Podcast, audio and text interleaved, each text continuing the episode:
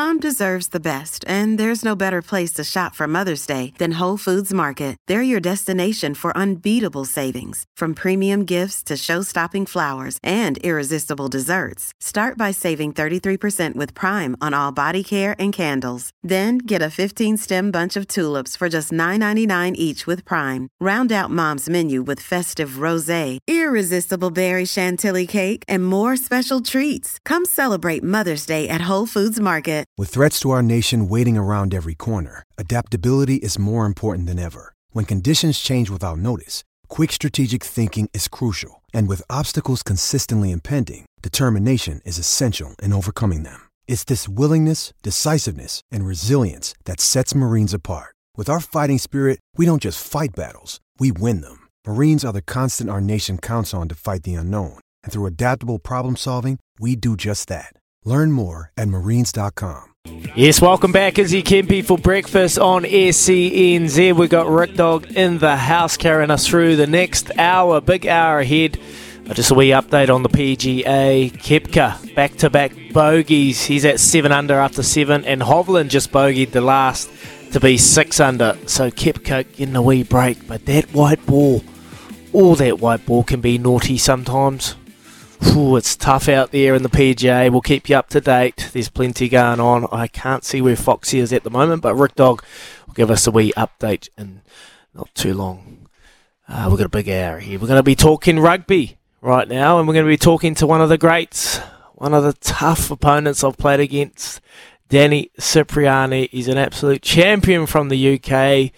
Well, he's been out of the game for a wee while, but he's on his own little journey and he's doing some great things off the field. So we're going to be catching up with him. With summer fast approaching in the Norman, Northern Hemisphere, the European club competitions are coming to close. La Rochelle triumphing over Leinster in the Champions Cup over the weekend. Elsewhere in England, Saracens will play Sale in the Premiership Rugby final on Sunday morning in front of what will surely be a sold out crowd at Twickenham. Former English international Danny Cipriani joins us in the show to preview the big game and just have a real good catch up with Danny. Haven't spoken to him for a wee while now. Danny boy, good morning, good afternoon, good night Good to you. Good morning. it's good evening for us. Yeah, how you doing, mate? Yeah, good, Danny, mate. How you doing? We haven't spoken for a wee while. I just thought it'd be a great opportunity to catch up with you. I follow you on the socials. We keep in touch uh, a wee bit over the last couple of years, mate. But what have you been up to? Yeah, mate. Man, you know what? Life's changed a lot, and I've got, I've got married, and uh, at Christmas time, my mum had a stroke, and she only came out of hospital Mm. like two weeks ago. So we've been caring for her every day. So life has changed drastically currently, but it's all good, and there's lots of uh, exciting things on the horizon. Nice, man. I'm sorry to hear about your mum. Um, I know Yeah, that you'll be uh, looking after her, man. It's Yeah, uh, it's it's crazy times, mate. Um, and obviously you've been doing a wee bit of travel as well. We what, like, what, what is Danny? What is a day in the life for Danny Cipriani these days? A day in the life, man. Um, I wake up to an alarm to make sure that my mum goes to the toilet correctly, and I, ha- I help her in the morning. So it's not that glamorous. It's changed a lot Mm. from when I probably last saw you, and we was in the middle of a nightclub, drinking and downing shots. It's, it's very much changed. Because I know that was your thing. Hey, So keep keep talking, Danny. We're loving this. Keep talking. yeah, trust me. Like I, I, I, I never touched a drop of alcohol till I met Daggy, boy. He sent me the wrong way. Nah, I'm joking. I'm joking. I'm joking. Danny, don't do this to me live on national radio in New Oh Zealand. right, Nah, sorry. I thought, was just, I thought it was just a private call. My bad. Sorry, bro. Oh, you're a funny man, mate. We've had some good times, I must admit.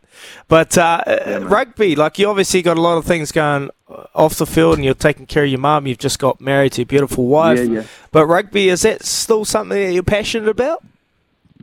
Yeah, man. Like for sure, I'm I'm super passionate about it. But I'm sure, as you know, over in this part of the world, um, the way that we coach, the way that we, um, you know, teach our players and, and have a team unit is very different to you guys in the southern hemisphere. We don't have much culture deep rooted in our system. You know, we don't have much um, tradition and heritage in that sense. Uh, and in doing so, it's quite a dictatorship environment. So if I can be in a in a team and a and a squad where it's shared responsibility, and the coach is willing to listen to ideas, and we speak openly, and it's not his way or the highway, man. I'm ready to play because mentally, I've never been fresher. I've never felt more present on and off the field. But you know, if that don't come, I'm excited about what's to come.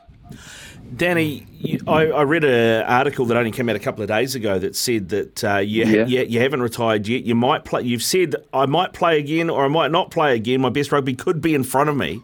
Um, yeah. Where do you see yourself playing? I mean, do you see yourself playing in the English structure? Would you like to come down here and play some Super Rugby, or, or you know, or is it France? Where Where are you looking? Do you know what? The when a coach calls me and I feel the vibe with him, and I know the team is wanting to make a progression and move forward um, and grow and work every day and challenge themselves in in a mm. exciting way, then I'm willing to go and dive into that.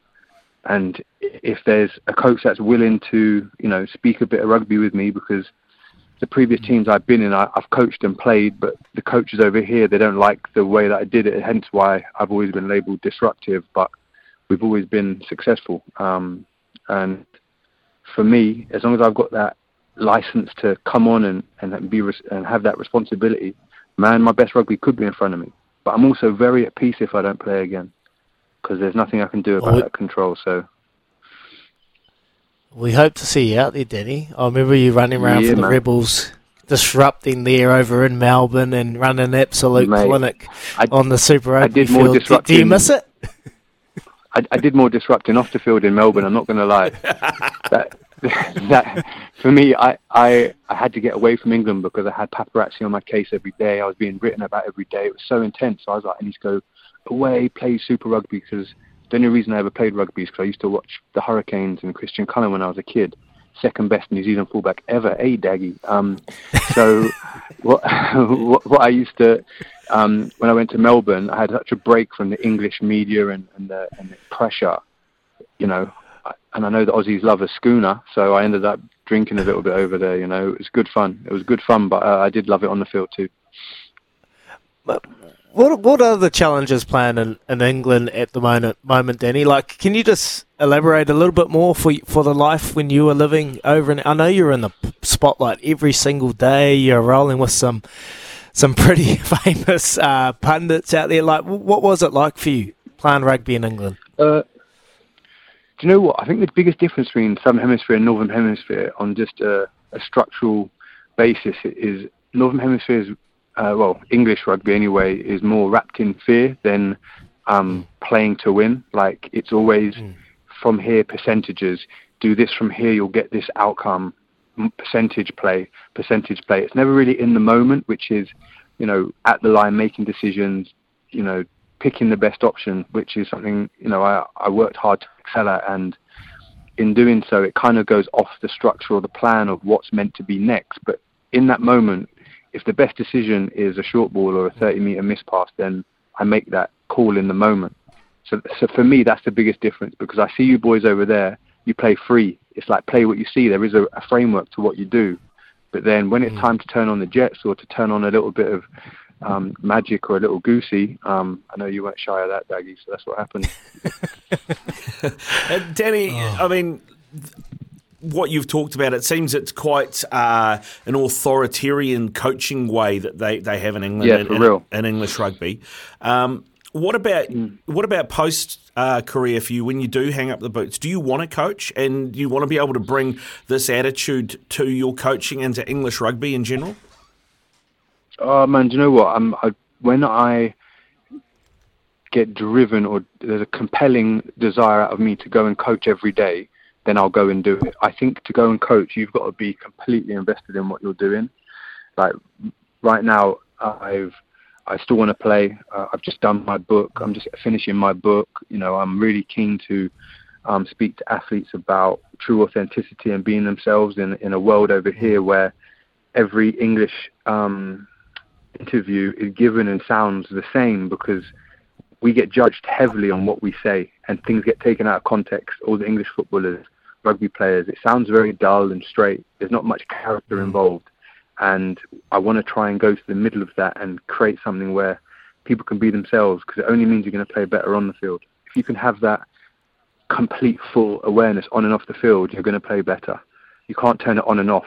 Otherwise, that's where you get those staccato type performances. Where are you then on uh, English rugby at the moment and the English rugby team with Steve Borthwick in charge? And I, the reason I ask this is obviously it's a World Cup year, but when he was given the job, or around the time that they were in the process of giving him the job, I talked to Chris Foy at the Daily Mail. I talked to Martin Gillingham, who, who you'll know as a commentator.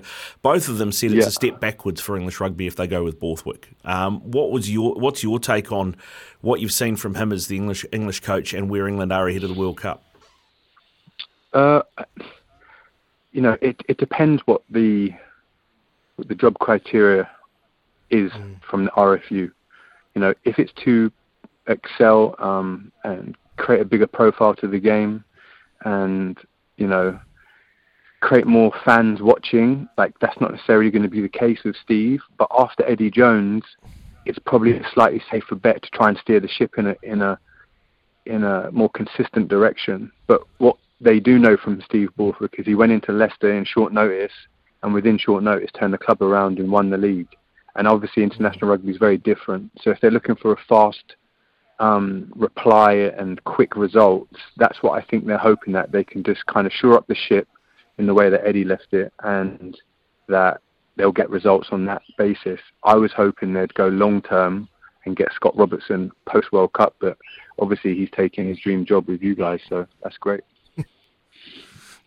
Do you, do you get a sense that uh, young Marcus Smith he, he, reminds me of you? He's very uh, open. He loves to play what he sees. He doesn't mind having attack uh, attacking the line. He doesn't mind throwing a bit of razzle dazzle behind the back kind of passes, miss passes. Do, do you get a sense he's getting overcoached and getting locked up in, in that ten position? And uh, I, I don't know what I can't figure it out why he's struggled so much with so much talent.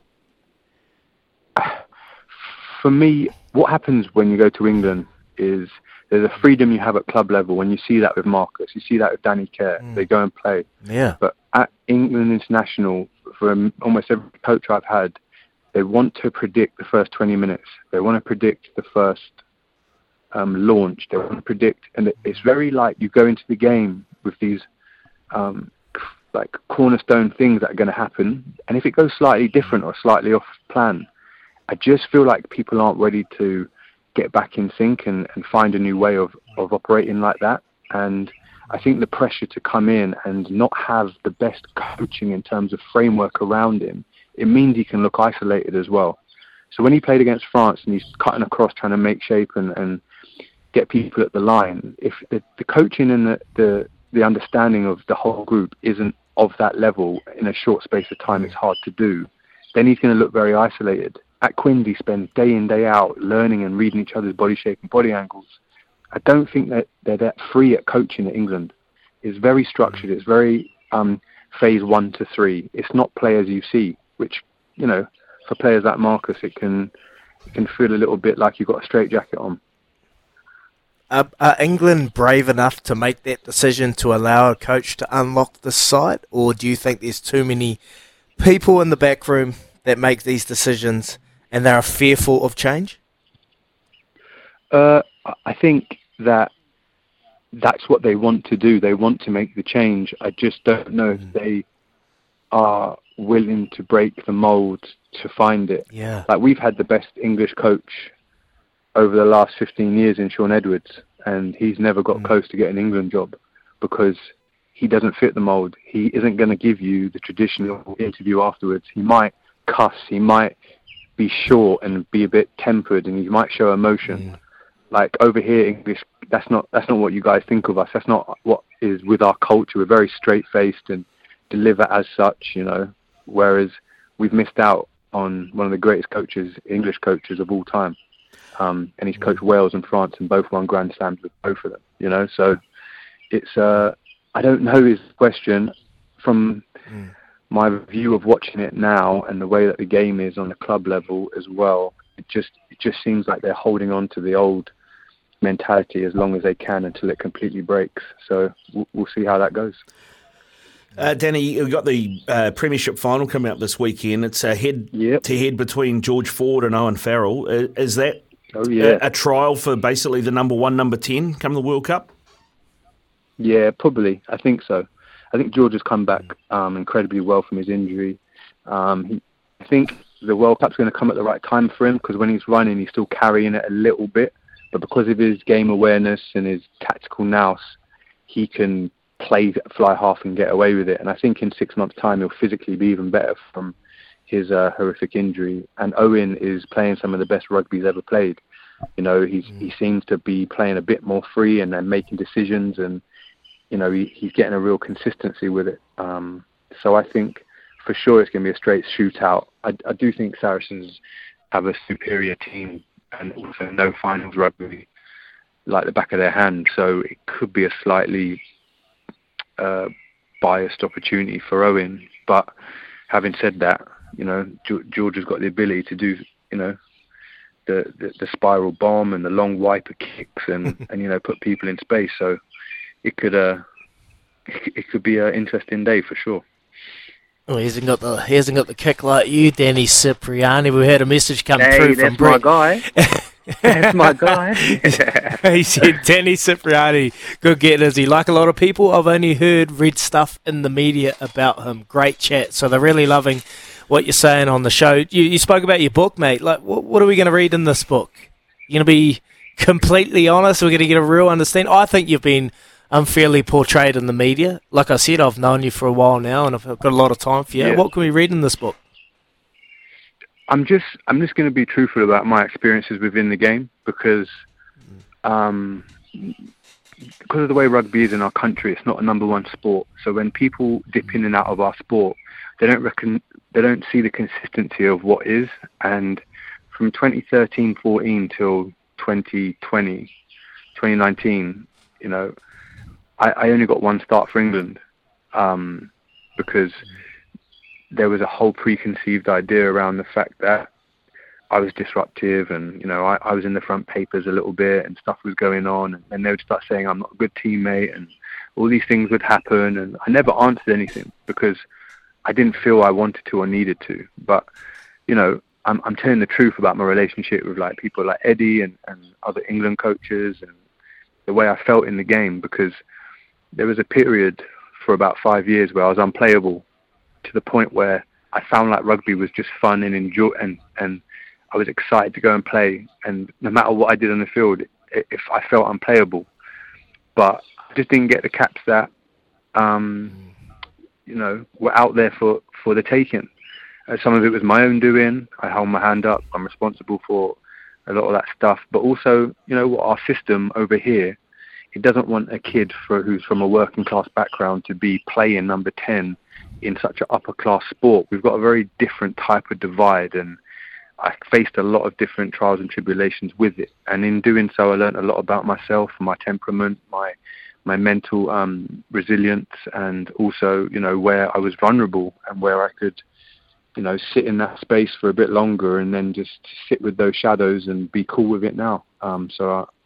It's a, it's a big journey about how I've been through everything, the ups and downs, and done it through the spotlight of the glare of the English media. But you know, now I'm very zen and at peace, man. So I just want to share my awesome, my love and wisdom. Yeah, looking yeah, forward man. to reading that book, uh, Danny. Um, when when is it out? When can we buy it in New Zealand? I haven't even announced this in England. They're probably going to kill me for this.